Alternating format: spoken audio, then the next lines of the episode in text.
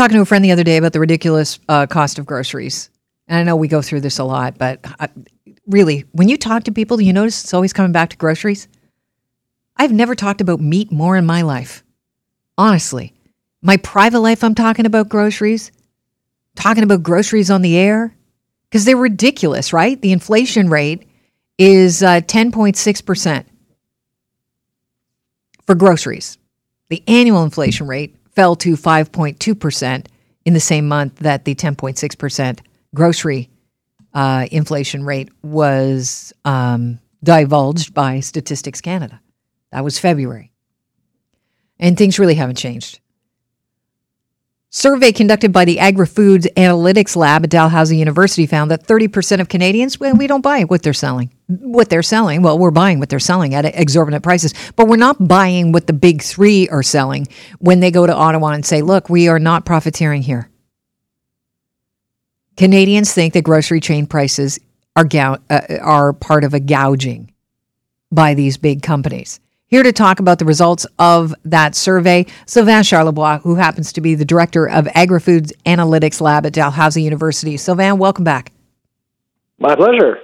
I guess not shocking to you. You know, we've been talking about grocery prices and the high cost of groceries uh, for the last year or so. It's not shocking that people don't have faith in what the grocery store uh, CEOs are selling here.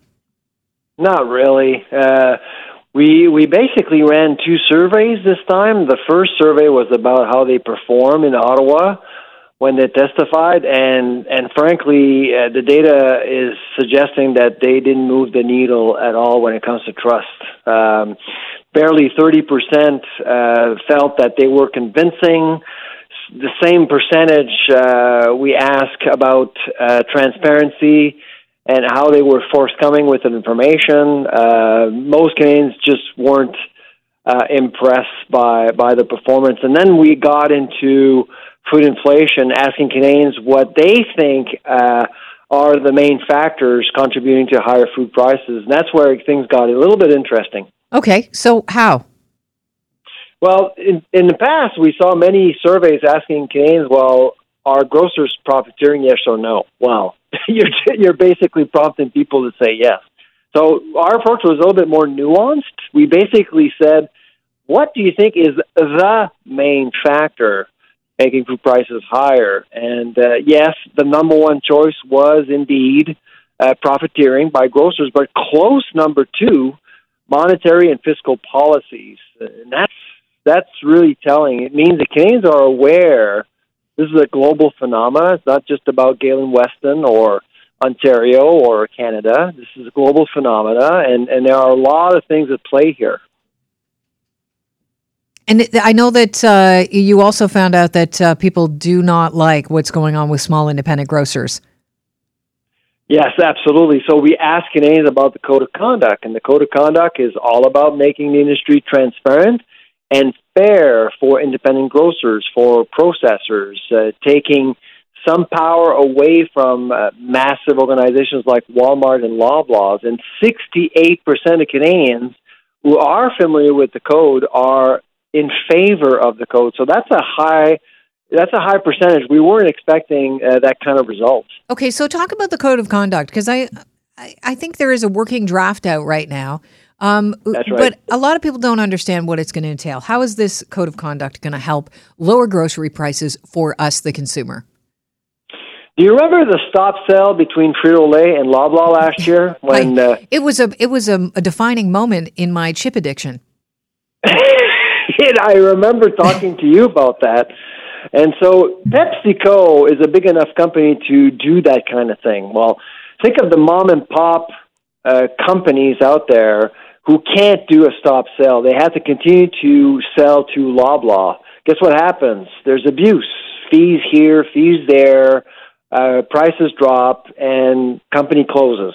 That's that's basically what happened. Loblaw uh, makes uh, and breaks companies. Uh, I would say Walmart's the same. Yeah. And so the code of conduct would actually create a balance of power within the supply chain and of course, independent grocers would gain from that because it would they would feel protected from the abuse that Loblaws or the power that Loblaws and Walmart have right now. And that's what go, what's going on for Canadians. Uh, many towns in Ontario have lost one grocer, uh, limiting the options you have as a as a consumer. Okay, so um, I know that when this this chip issue happened uh, with Frito Lay and Loblaws, we discussed it uh, at length because well, I'm a chipaholic. Yep. I don't mind admitting it. That's my addiction. So um, when when we were talking about it, it was sort of like you'd think Loblaws had all the chips in their hands, but it was really Frito Lay saying, "No, we're not going to sell you our product for that price point." Like Loblaws said, "We're not going to. We don't want."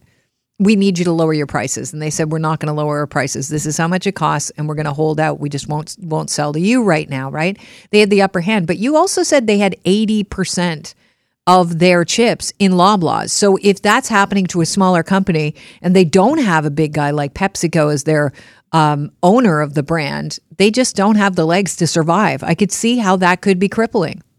Oh yeah, absolutely. I mean, Pepsi uh, showed a lot of guts last year when they did that, to be honest, and and that's something we didn't see a whole lot in the food industry, and that really got people to think differently about um, you know the laws of the land and how the market is actually working. So that's why. I think more and more grocers are recognizing that there's there's there's a broken system mm-hmm. and we need to fix it. And at the end of the day, consumers uh, will gain from from a code and a better system overall. And and frankly, what our survey is saying is that we need more competition in Canada, and a code will actually get us there. It would be nice to have a code for more competition, but the reality is we've got this carbon tax, and it just went up. Um, I know diesel just five dollars a metric ton. Yep, diesel's even more expensive. What do you expect is going to happen, and how quickly will we see this price passed on to the consumer, especially at grocery stores? Because we're talking about farmers uh, that use diesel, you know, to grow our food. Then we've got to ship our freight. Everything costs more when the cost of, of, of fuel goes up. Yeah, well, we haven't done our homework when it comes to understanding how the carbon tax is going to impact food affordability in Canada. A lot of economists are pointing at the Smart Prosperity Institute in Ottawa. Uh, apparently, there's a database there that could actually tell you how much your food will cost if the carbon tax is $170 a metric ton by 2030, we're in the forecasting business ourselves mm-hmm. at Dal uh, with Guelph. And let me tell you, predicting food prices in six months from now is tough. So that database is, is weak. We need to do a better job understanding what, what the carbon tax will do to our food. I'm not saying that we should get rid of it. I think it's important to actually not be blindfolded and understand how that tax will impact our food security and affordability situation. Sure, because the whole goal of that uh, uh, is to lower our, our uh, emissions, to make more green energy, exactly. to make it more affordable. So we'll all get on board, and eventually, hopefully, uh, we can do something about climate change. And we know that climate change is affecting our growing seasons and our food. It's all yep. linked up, and uh, you know, it doesn't make it easier to stomach though when you think, okay, well, that's great down the line, but right now I got to feed my family. And how much are things going to go up because of this carbon tax within the next six months? But uh, I'm sure we'll be talking to you about it again. Probably, but just to say that the carbon tax won't cost you anything at the grocery store yeah. is absolute nonsense. Yeah, it's going to cost us for sure.